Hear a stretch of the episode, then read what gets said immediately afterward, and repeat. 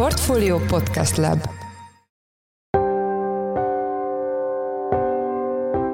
Mindenkit üdvözlünk, ez a Portfolio Checklist május 31-én szerdán. A mai műsor első részében az idén is korán, már most kedden benyújtott jövő évi, azaz 2024-es költségvetési törvénytervezetről lesz szó. Elméletben beszélgetünk a jövő évi költségvetésről, a gyakorlatban viszont nincsen jövő évi költségvetésünk.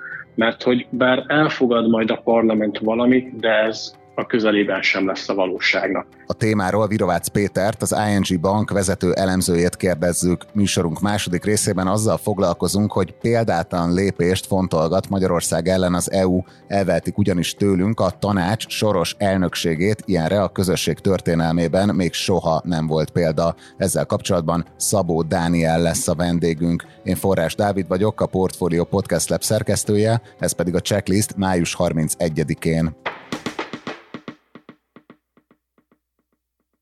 Varga Mihály pénzügyminiszter kedden hivatalosan is beterjesztette a parlamentnek a 2024-es költségvetést. Ezzel a kormány folytatja azt az elemzők és az Európai Bizottság által is sokat kritizált gyakorlatot, melynek keretében már jóval az év vége előtt elfogadja a következő évi költségvetést, ezzel növelve a jogszabály pontos követésével kapcsolatos bizonytalanságot. Az extra profit adók bár változnak, de velünk maradnak, a hiány viszont a tervek szerint visszamegy a pandémia előtti időszakban bevett 3 alá a fiskális folyamatokkal kapcsolatban. Itt van velünk telefonon Virovácz Péter, az ING Bank vezető elemzője. Szia, üdvözöllek a műsorban! Szerbusz, üdvözlöm a hallgatókat! Mindenek előtt engednek, hogy gratuláljak, mert mióta ugye körülbelül egy néhány hete voltál utoljára bent a, a podcastben, de azóta ugye elnyerted a, a Nemzeti Bank és a Reuters által meghirdetett előrejelzői verseny első helyezését, úgyhogy gratulálok! Nagyon szépen köszönöm, hát bízom benne, hogy idén is sikerül a dobogóra kerülni, úgyhogy ezért dolgozunk. Igen, ez most különösen releváns a mai beszélgetésünk kapcsán is ez a jó elemzői képességed.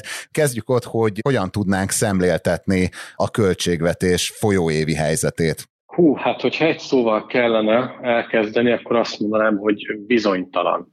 Tehát alapvetően egy bizonytalan költségvetési helyzet előtt állunk, mert hogy Ugye jelen pillanatban, bár itt gyakorlatilag már lassacskán túl vagyunk az év első felén, de ezért nem sok mindent látunk a gazdasági folyamatokból számok szintjén visszatükröződni.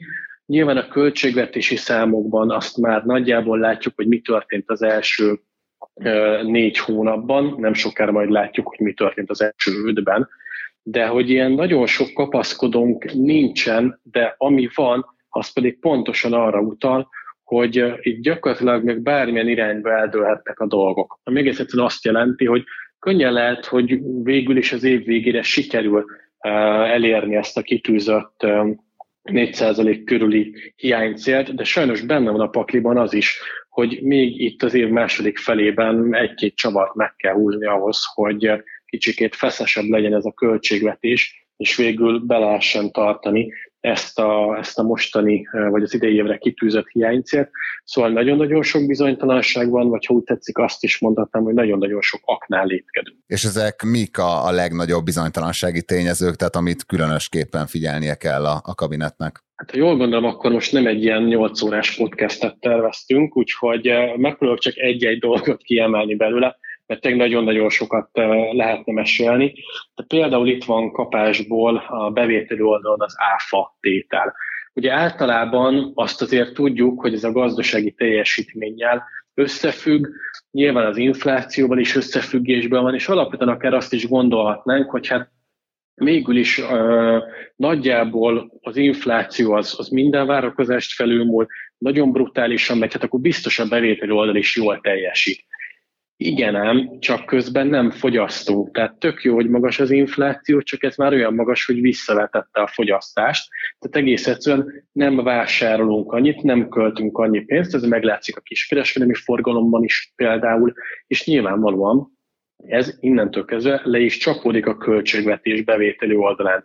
És ugye az áfa a legnagyobb tétel a bevételi soron, és hogyha itt elmaradás van, akkor itt nem csak ilyen apró tételeket tologatunk magunk előtt, hanem, hanem ilyen GDP arányában szemmel jól látható összegekről tudunk beszélni. És amit eddig láttunk a részadatok alapján, hát nos, már most kirajzolódik egy, egy igen jelentős, jelentős mértékű hogy is mondjam, luk a költségvetésben, ez pedig azért egy nagyjából a GDP akár 1%-át is kiteheti, hogyha éppen nagyon nem sikerül az idei év. Szóval, hogy, hogy itt már az látszódik, hogy a gyengébb, egészen a gyengébb gazdasági teljesítmény már a bevétel oldalon lukat ütött, és akkor a kiadás oldalon pedig két fontos tétel, ami szerintem a bizonytalanságot jelenti, hogy ott vannak a kamatkiadások, aminél nyilván az ember próbál valamivel tervezni, a költségvetési szakember próbál valamivel tervezni, a gond az, hogy ez most nagyon alul lett tervezve, tehát senki nem számolt ugye ilyen extrém magas kamat környezettel, ami a forint védelme érdekében szükségessé vált itt gyakorlatilag a tavalyi év októberétől, október közepétől, és nyilván az államadóságnak a költsége ezáltal jelentősen megugrott. Itt is több száz milliárd forintot kitevő tételekről beszélünk, ugye itt megint nagyjából a GDP fél százalékát kitevő elcsúszás már körvonalazódott, és még nem vagyunk a fél évnél. És akkor, ha már az infláció, még egy fontos tétel,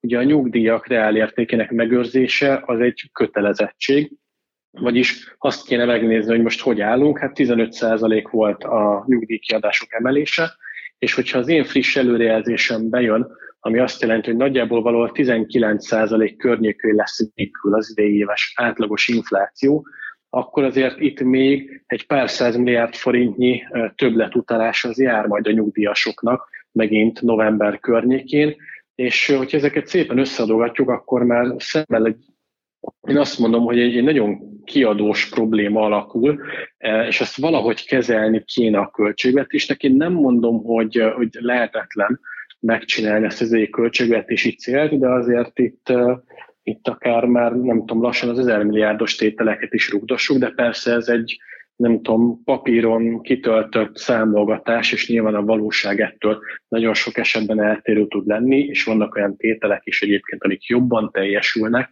tehát én most nyilván csak a rossz dolgokat emeltem ki, és ezért mondom, hogy végül is nagyjából még akár teljesíthető is az idei évi költségvetési cél, de szerintem még valami intézkedést az idei év második felében látni fogunk, én attól tartok. Jó, térjünk rá a most beterjesztett jövő évi büdzsére. Ezt mennyire lehet egy megszorításos költségvetésnek nevezni? Mielőtt erre, erre rátérek előtte, hagyd mondjam el, hogy elméletben beszélgetünk a jövőévi költségvetésről, a gyakorlatban viszont nincsen jövőévi költségvetésünk. Mert hogy bár elfogad majd a parlament valamit, de ez a közelében sem lesz a valóságnak. Egész egyszerűen ilyenkor költségvetést tervezni, én azt gondolom, hogy gyakorlatilag lehetetlen. Nem azért, mert nem szakemberek tervezik, hanem azért, mert annyi változó van, annyi ismeretlenes az egyenlet, hogy lényegében képtelenség már most előre látni, hogy mi lesz év végén az a bevételi bázis mondjuk, amire aztán majd alapozhatjuk a jövő évi például áfa bevételeket. Tehát amikor tervezünk egy költségvetést, általában mindig abból indulunk ki, legalábbis így szokás, megnézzük, hogy hogy teljesült az év eddigi része, mondjuk az első tíz hónap, abban már látjuk, hogy mi lehet az év hátralevő részében, és akkor az ad egy viszonylag stabil bázist, amire azt mondjuk, hogy bizonyos hüvelykúj szabályok mentén eh, megnöveljük éppen a kiadási oldalt, a bevételi tételeket, stb. és ebből kialakul egy költségvetés, amiben van bizonytalanság, de számítások szerint ez nagyjából a GDP 0,2-0,3%-át teszi ki. Ezzel szemben egy ilyen nagyon korai költségvetési tervezés ez a GDP fél, akár egy százalékát is kitevő elcsúszásokat tud okozni. Tehát beszélhetünk itt a jövővi költségvetés mienségéről, de sajnos onnan indítunk, hogy igazándiból semmi nincsen kőbevésve, és én nagyon meg lennék lepve, hogyha az elkövetkezendő 6-7 hónapban, amíg eljutunk az év végéig, hát nem módosítanák legalább egyszer, de lehet, hogy még vagy háromszor, négyszer ezt a költségvetési, költségvetési törvényt. Akkor még magyarán egy kicsit korai erről az ilyen megszorítós diról beszélni? Szerintem igen, az viszont mindenképpen, hogy mondjam, a hozzáállást jól tükrözi, hogy ugye gyakorlatilag a papír bármit, el, bármit elbírna, tehát bármit be lehetne érni, ennek ellenére az látszik, hogy a kormányzati szándék az az, hogy igenis szorosra húzzuk azt a bizonyos nadrágszíjat, és ennek a legfőbb oka az, hogy uh, itt a 3% alatti költségvetési hiányt már igen szigorúan fogják nézni a következő évben, mert még arról is vita van, hogy végül most ezt a 3%-ot kell nézni, vagy sem. Itt még nagyon-nagyon sok víz le fog folyni Európa folyóin, mire az Európai Bizottság, az Európai Uniós tagállamok végre dűlőre jutnak itt az új költségvetési szabályok terén, de most egyelőre a régi szabályozás lép majd vissza 2024-től, vagy léptetik újra életbe, és ott bizony ezt a 3% alatti hiányt kell tartani. Hát ehhez kell egy olyan költségvetést felvázolni, amiben azt látjuk, hogy bizony-bizony a kiadás oldalon nincsen mozgást az előző évhez képest mérve, nem lesz növekedés a, a kiadásokban, legalábbis ez a terv, és hogyha valami, akkor ez arra utal, hogy itt mindenképpen egy nagyon szigorú, nem egy elsősorban növekedés központú költségvetést látunk, hanem sokkal inkább egy fiskális tudatosság központú költségvetést, aminek az a célja, hogy igenis erről a fiskális alkoholizmusról most már le kell szokni, nem lehet most már ész nélkül hiányt növelni, egész egyszerűen tényleg azon meg kell húzni a drexíjat. Itt az újjáéledő EU-s szabályokról még kérdeznélek, de előbb még arról beszéljünk, hogy a hiány valamilyen szintű elengedése, azzal növelni lehetne a növekedési kilátásainkat, és egy kicsit tegyük félre az EU-s kötelezettségeinket, tehát hogy ez egy ilyen járható út lenne. Ez alapvetően járható út, hiszen azt láttuk az elmúlt évek folyamán, hogyha bajban van a gazdaság, akkor a költségvetés elkezd költekezni, és a gazdaságot lehet ezzel támogatni. Tehát az elméleti lehetősége megvan, hogyha nem érdekel minket semmilyen fiskális szabály, és nem foglalkozunk semmivel, akkor igen, alapvetően lehet találni még mozgásteret a költségvetésben, lehet még többleteladósodással némi gazdaság ösztönzést elérni. A kérdés az, hogy van-e értelme ennek, mert hogy egyrészt még azért az sem biztos, hogy ez a másfél százalékos növekedési cél nem elérhető, Ugye nagyon-nagyon sok múlik majd az év második felén, hogy hogyan csökken az infláció, hogyan viselkednek a háztartások, inkább majd a megtakarítások felé fordulnak, vagy már elkezdenek költekezni, ahogy érzik azt, hogy, hogy, hogy egyre inkább lassul a drágulás mértéke. Ezen nagyon sok múlik. Nagyon sok múlik a mezőgazdasági teljesítményen. Gyakorlatilag önmagában idén a mezőgazdaság el fogja tudni dönteni, hogy mínusz egy, nulla vagy egy százalék körül lesz a gazdasági teljesítményünk. Tehát ilyen mértékű eh, befolyásról beszélünk idén a tavalyi nagyon-nagyon rossz bázis következtében.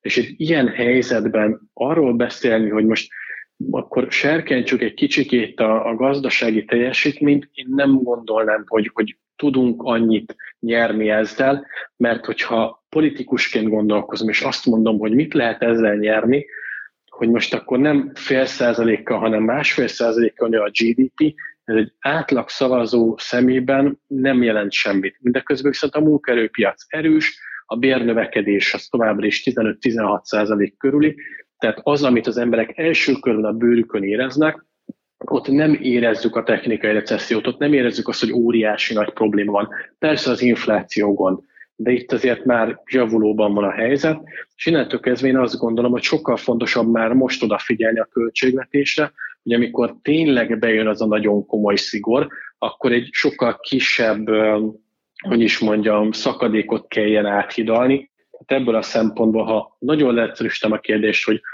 akarjuk-e, vagy érdemes-e a növekedést hajhászni a költségvetési szigor feladásával, én azt mondom, hogy nem, nem érdemes egyértelműen most a költségvetési szigorra kell fókuszálni, mert ennek van középtávon értelme. Ahogy ugye már többször említetted, jövőre újra életbe lépnek a stabilitási és növekedési paktumnak a, a szabályai, illetve az erre kidolgozott ilyen keretrendszer az Európai Bizottság részéről, és ugye ez már most úgy valószínűnek látszik, hogy pont az idei év miatt a bizottság az eljárás alá vonhatja Magyarországot. Ugye pont az EU-s csatlakozásunk után ilyen permanens túlzott deficit eljárásban volt szinte folyamatosan Magyarország, de azért innen már régen kikerültünk. Ennek milyen következményei lehetnek, hogyha a bizottság egy ilyen eljárást elindít Magyarországgal szemben jövőre? Lényegében semmi és minden. Semmi azért, mert az elmúlt időszakban, ahogy te is mondtad, volt olyan időszak, amikor folyamatosan túlzott deficit eljárás alatt voltunk, más országok is voltak alatta, és itt vagyunk, és vígan élünk, és minden rendben van. Tehát, hogy ebből a szempontból akár azt is mondhatnám, hogy azért olyan nagyon sok minden nem múlik ezen. Ugyanakkor mégiscsak minden múlik rajta, mert nagyon nem mindegy, hogy a befektetői bizalom az miként alakul. Hogyha a nemzetközi befektetői környezet az nagyon gyorsan megváltozik, megint jön valami negatív hír, és éppen elkezdik azokat az országokat kipécézni, ahol gyengébb egy kicsikét a költségvetési stabilitás, és akkor csak ránéznek a főbb hírekre, és azt látják, hogy Magyarország túlzott deficit eljárás alatt. A bizottság azt gondolja, hogy fenntarthatlan a költségvetés. Nem biztos, hogy nagyon sok órát fognak ebbe beleölni a befektető, hogy itt most szétszállazzák a dolgokat. Elkezd el elmenekülni a tőke, megint gyengül a forint, megemelkedik a kamatprémiumunk, tehát még nehezebb lesz az adósságot finanszírozni, és szépen elindul egy olyan ördögi kör, ami pedig majd elvezet a leminősítéshez, és akkor jön az újabb hullám. Tehát, hogy gyakorlatilag ez egy nagyon-nagyon rossz spirálba bele lehet kerülni, pusztán azért, mert valahol valaki megijed, elindít gyakorlatilag egy olyan, egy olyan hullámot, ami az elején csak arról szól, hogy az Európai Bizottság felhívta a figyelmet, hogy igen, hosszú távon ilyen költségvetési hiány és ilyen költségvetési folyamatok mellett te nem fogod tudni elérni a 60%-os államadóság tehát belátható időn belül. Na puf, tehát hogy most azért Japán is el van a 200%-os GDP-es államadósággal, persze mi nem vagyunk Japán, de hogy önmagában azért itt érdemes helyén kezelni a dolgokat, csak egy befektető, amikor a pillanat tört része alatt dönt, akkor nem biztos, hogy nagyon sokat tud mérlegelni. Tehát ezért is fontos az, hogy amennyire lehet elkerüljük ezeket, a, ezeket az aknákat, próbáljuk meg betartani a szabályokat. Nyilván nem biztos, hogy sikerül, sőt az idei számok alapján valószínűleg elindítják ezt az eljárást, de nyilván, hogyha közben egy olyan tervet prezentálunk a jövő évre, ami valós, hihető és egy fenntartó költségvetési pályát mutat, akkor az Európai Bizottság sem lesz alapvetően szigorú, csak elmondja, hogy igen, mi is beleesünk, mellettünk még egyébként 17 másik ország is valószínűleg, mert ott is 3% feletti lesz a hiány, és akkor innentől kezdve el tudjuk venni ennek az élét, mert arra fókuszáltatjuk majd csúnya magyarsággal fogalmazva a befektetőket, hogy bizony, tessék, itt a következő években már permanensen 3% alatti hiány van, csökkenő államadóság, sőt 5 éven belül már 60% alatti mutató, és akkor lehet, hogy ezzel már el lehet érni azt a fajta bizalom újjáépítést, ami miatt egy ilyen LDP típusú eljárás már nem biztos, hogy nagyon fontos lesz végül. Említetted a befektetői bizalmat, illetve most beszéltünk az Európai Bizottsággal való viszonyról is. Ugye itt hát alakul egy következő ilyen konfliktuspont a magyar EU-s viszonyban, hogy ugye a jövő év tekintetében megígértük, hogy kivezetjük a különadókat, ezek pedig ugye bár átalakulnak, de, de velünk maradnak. Ez szerinted mennyire kellett volna, hogy hangsúlyos legyen a mostani büdzsében, tehát hogy kellett kellette volna valamilyen helyet teremteni annak, hogy ezek kivezetődjenek? Lehetett volna helyet teremteni, csak azért ez nem olyan egyszerű. Tehát most nagyjából azt látjuk, hogy azért nagyon-nagyon jelentős összeget, vagy összeggel bír még mindig ez a, ez a különadó tétel. Tehát, hogyha most teljes egészében erről lemondanánk, és azt mondanánk, hogy akkor jó, tényleg kivezetjük az egészet, akkor itt megint egy, egy olyan több milliárdos lukat kellene befoltozni, ami a nap végén körülbelül annyit jelenthetne, vagy jelentene, hogy például elvenni a forrást a nyugdíjemelések elől. Tehát gyakorlatilag most csak, hogy így érzékeltessem az arányokat, a jövő évre betervezett nyugdíjemelést kéne lényegében lenullázni, hogyha most a különböző bevételek nem jönnek be. Most nyilván ezt nem lehet megtenni, és ez csak egy elméleti játék. De hogy azért érezzük, hogy itt, nem, nem arról van szó, hogy úgy gondolja a kormány, hogy most csak azért is felmutatom a középső ujjamat a szektoroknak, és nem, mert, mert, mert én úgy gondolom, hanem tényleg szükség van ezekre a költségvetési bevételekre, és kis túlzással azt mondom, hogy teljesen mindegy, hogy minek címkézzük ezeket, valahonnan ezt a bevételt be kell szedni és ráadásul úgy, hogy közben a kiadási oldalt, mint hogy elmondtam, nem növeli érdemben a kormányzatot. Nem arról van szó, hogy itt az egekig költekezünk, és akkor emögé tesszük be a forrásokat, hanem gyakorlatilag egy nagyon-nagyon szigorú kiadási limitet határozott meg a kormány, legalábbis most egyelőre úgy tűnik, és, és innentől kezdve tényleg azt mondhatjuk, hogy ez egy nagyon szigorú költségvetés, és ezekre a bevételekre pedig szükség van még akkor is, hogyha nem feltétlenül értünk egyet az elvekkel, nem feltétlenül értünk egyet a szelekciós kritériumokkal, de az, hogy, hogy erre a több száz milliárdos tételre szükség van, ez kétségtelen.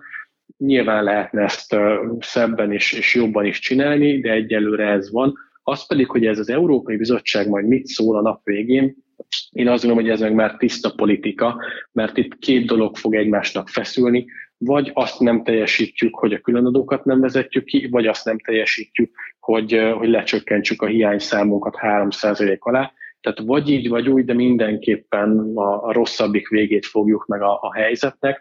Nyilván a kormányzat úgy döntött, hogy akkor inkább legyen az, hogy a különadók miatt majd brusztolunk egy kicsit, de legalább akkor itt a piaci bizalom abból a szempontból megmarad, hogy a költségvetés rendben van, hogy az államadóság rendben van. Talán ez az, ami sokkal fontosabb kérdés, pláne akkor, hogy eljutunk egy olyan pontra, hogy ez az uniós források már elkezdenek befelé jönni, mert azért nem teljes egészében érinti ez az uniós forrásvitát, ez a, ez a különdó kivezetés, ez az RRF-hez, tehát a helyreállítási alaphoz kapcsolódó tételeket érintheti, a többit nem, és innentől kezdve azért ez talán így egy sokkal fontosabb és, és, és nagyobb hasznot hozó dolog, hogyha igen, megtartjuk a költségvetés stabilitására fókuszálunk, és ezt majd valahogy elsikáljuk politikailag a bizottsággal, hogy akkor most ezt különadó, nem különadó, átnevezzük, átírjuk, és hogyan nézzen ki, de szerintem ez, ez alapvetően megoldható, és nem hiszem, hogy ezen végül bármi múlik majd a kohéziós alapok tekintetében. Hát a helyretes alap az egy másik kérdés, de ott még azért van továbbra is, hát legalább szerintem egy jó tíz darab megoldandó probléma, de lehet, hogy még több is, amivel, ami még dolgozni kell az évben, hogy ezeket a forrásokat is fel lehessen szabadítani. Igen, hát most az EU-s pénzeknek a kérdéskörét nem szeretném tovább boncolgatni. Nagyon szépen köszönjük az elemzésedet. Az elmúlt percekben Virovácz Péter, az ING bank vezető elemzője volt a checklist vendége. Köszönjük szépen, hogy a rendelkezésünkre álltál. Köszönöm szépen, sziasztok! A következő interjút Szász Péter, a portfólió elemzője készítette. Példátlan módon felmerült annak lehetősége, hogy Magyarországtól elvegyék az uniós elnökséget 2024-ben. Ezt leginkább Németország és az Európai Parlament szorgalmazza, de egyenlőre konkrét lépések nem történtek az ügyben. Hogy ez hogy lehetséges, arról Szabó Dániát lapunk uniós ügyekkel foglalkozó elemzőjét kérdezzük, aki itt is van velünk a telefonban. Szia! Szia, és köszöntöm a kedves hallgatókat! Az uniós soros elnöksége az, ha jól tudom, azért egy szimbolikus pozíció. Az elnök vezeti a tanácsi üléseket, és ennek keretében meg is határoznak bizonyos prioritásokat, hogy egy fél év alatt milyen munkákat végezzenek el, milyen témákat beszéljenek át. Miért merült fel az, hogy ezt a pozíciót Magyarországtól elvegyék? Múlt héten derült ki, hogy az Európai Parlament egy állásfoglalás elfogadására készül, amelyben javasolják azt, hogy az Európai Tanács vegye el Magyarország soros elnökségét is egy másik időpontra tegye át, ugyanis jelenleg is zajlik a jogállamisági eljárás Magyarországgal szemben, valamint az uniós alapszerződés hetes cikkeje szerinti szintén jogállamiság gazdasági és demokratikus rendszerben mutatkozó hiányosságokra vonatkozó eljárása. Tehát két olyan terület is van, amelyik azt mutatja, hogy Magyarország nem feltétlenül képviseli megfelelően az uniós értékeket, és mutatkozik bizonyos demokratikus intézményeknél egyfajta deficit a jogállami működésben. Egyáltalán egy ilyen eljárás, egy ilyen kizárás jogilag lehetséges? Olyan értelemben nem, hogy Magyarországtól azt a jogot nem lehet elvenni, hogy valamikor az Európai Unió soros elnöke legyen. Nem is volt erre példa és precedens, hogy egy tagállamot teljesen megfosztottak volna ettől a lehetőségtől. Volt változtatás már a procedúrában, egyszer, amikor Horvátország csatlakozott, egyszer pedig, amikor az Egyesült Királyság kilépett az Európai Unióból, de ezek rendkívül és teljesen más jellegű helyzetek voltak. Arra az uniós keretrendszer egyébként lehetőséget biztosít, hogy egy tagállam kezdeményezze azt, hogy az soros elnökség időpontját egy másikra cserélje el, ilyenkor egyeztet a többi tagállammal, hogy ezt szeretné megtenni. Ilyen lehet az akár az, hogyha egy természeti katasztrófa, vagy valamilyen politikai válság megakadályozza ebben. Tehát összességében az, hogy elvegyék nem lehetséges, viszont az átütemezés igen. Erre az Európai Parlamentnek, amely várhatóan csütörtökön el is fogadja ezt az öt párti széles támogatottságnak örvendő állásfoglalást, hogy Magyarország jogállamisági problémái miatt miatt ne tölthesse be az elnökséget 2024 második felében, de az Európai Tanácsnak van rá lehetősége, sőt az Európai Bizottság kezdeményezheti azt, hogy a tanács foglalkozzon ezzel a kérdéssel.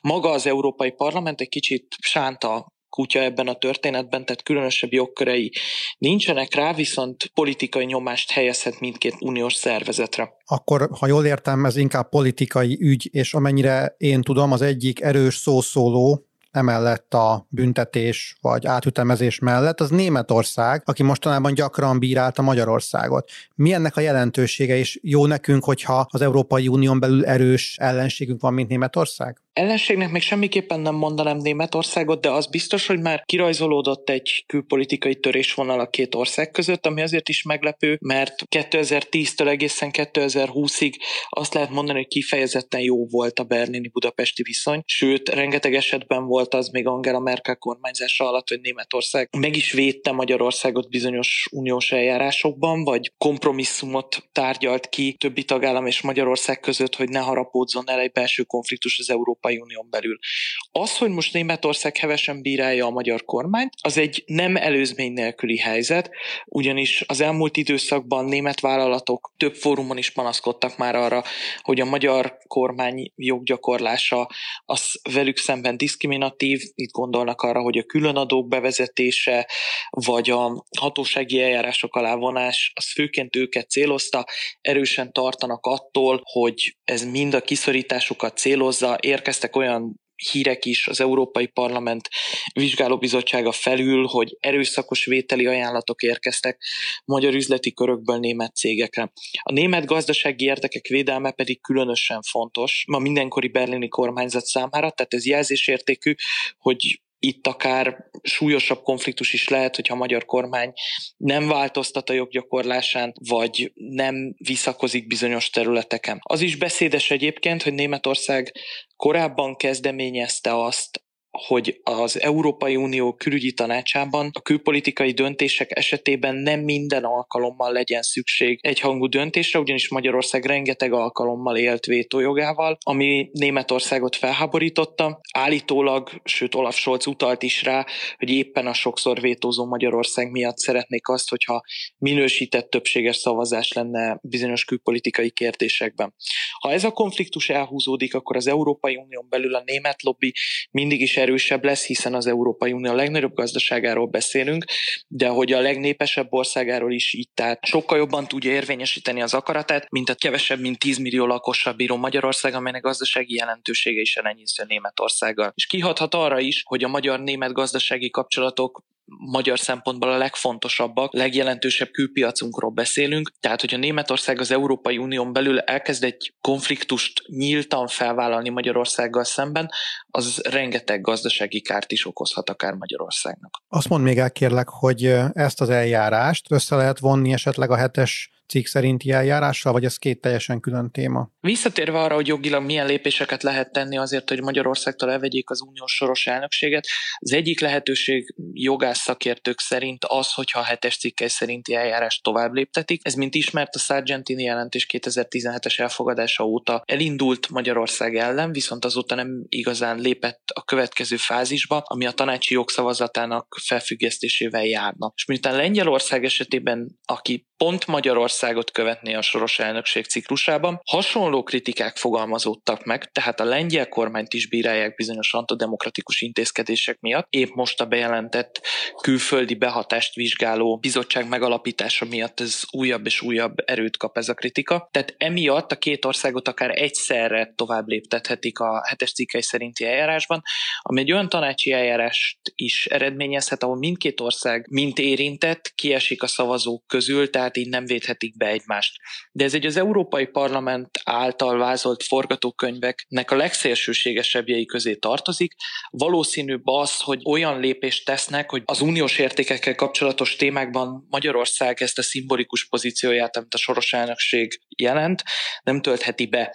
Tehát például mondjuk a szexuális kisebbségek jogaival kapcsolatban nem tehet nyilatkozatokat, vagy a bevándorlási kérdésekben nem képviselheti az Európai Unió tanácsát, de ez is egy teoretikus kérdés. Ha ezt a hetes cikkelyel összevonják, akkor elképzelhető az is, hogy akár Magyarország nagyon súlyos presztízs veszteséget szenved el, szélsőséges esetben akár a tanácson belüli szavazati jogát is elvehetik egy időre, amíg a jogállamisági problémákat nem orvosolja, viszont ez nem célja sem az Európai Bizottságnak, sem az Európai Tanácsnak is, ugyanis egy nagyon szélsőséges politikai konfliktust eredményezne egy uniós tagállam kormánya és az európai intézményrendszer között, ami az európai egység képét is rombolná, valamint nagyon erős politikai muníciót adna a populista politikai erőknek, nem csak Magyarországon, hanem egész Európában, fölerősödhetnének az EU-val szembeni kritikus hangok is. Végül az a kérdésem, hogy a magyar kormány megszólalt már ezzel kapcsolatban? Igen, Varga Judit igazságügyi miniszter pont a keddi tanácsi ülés előtt jelentette azt ki, hogy ez csak egy politikai támadás, amiben, mint említettem, részben igaza is van, mert az Európai Parlament választott képviselői felől érkezik, akik már készülnek a 2024-es választási kampányra, valamint hangsúlyozta azt, hogy szerinte arról van szó, hogy miután az európai intézményrendszerben több korrupciós botrány is kibukott, például a Katargét vagy a Európai Bizottság utazásaival kapcsolatos kérdések, hogy ezeknek a kivizsgálása válása fontos eleme lehet a 2024 második felében induló magyar elnökségnek. Ez is nyilván egy politikai üzenet volt egy politikai jellegű támadásra az Európai Parlament felé, míg Gulyás Gergely kancellária miniszter azt mondta a múlt heti kormányinfon, hogy semmilyen joghatósága nincs az Európai Parlamentnek, hogy ezt kezdeményezze, így tulajdonképpen annyi jelentőséget kell ennek a állásfoglalásnak tulajdonítani a magyar jogállamisággal kapcsolatban, mintha az azeri parlament felől érkezne. Az látható, hogy ha Németország vagy az Európai Parlament a kampány közelettével tovább akarja vinni ezt a konfliktust, akkor abban még sok lépcső lehet, sok vita, és minden egyes ilyen megnyilvánulás, sajtótájékoztató, akár az, hogyha az Európai Tanács napirendre is veszi ezt a kérdést, amit most nem volt hajlandó megtenni kedden, az mind-mind presztízsveszteséget jelent jelent Magyarország számára, viszont nagyon fontos politikai kampány témává válhat nem csak itthon, de Európában is. Köszönjük szépen, hogy mindezt elmondtad nekünk az elmúlt percekben. Szabó Dániel lapunk uniós ügyekkel foglalkozó elemzője volt a vendégünk. Szia! Szia, és köszönöm a figyelmet!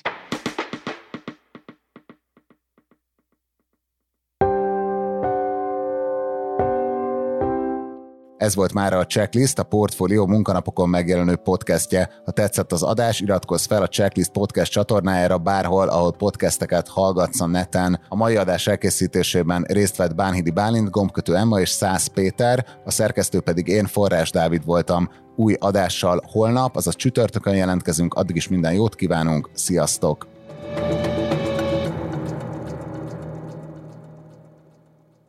Reklám következik.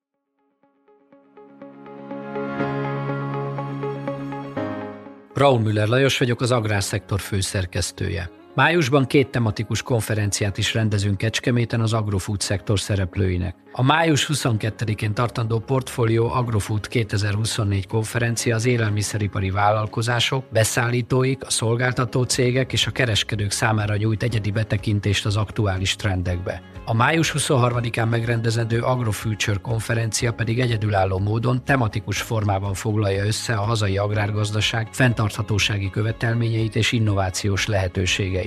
Jöjjön elő is, részletek és jegyek a portfolio.hu per rendezvények oldalon.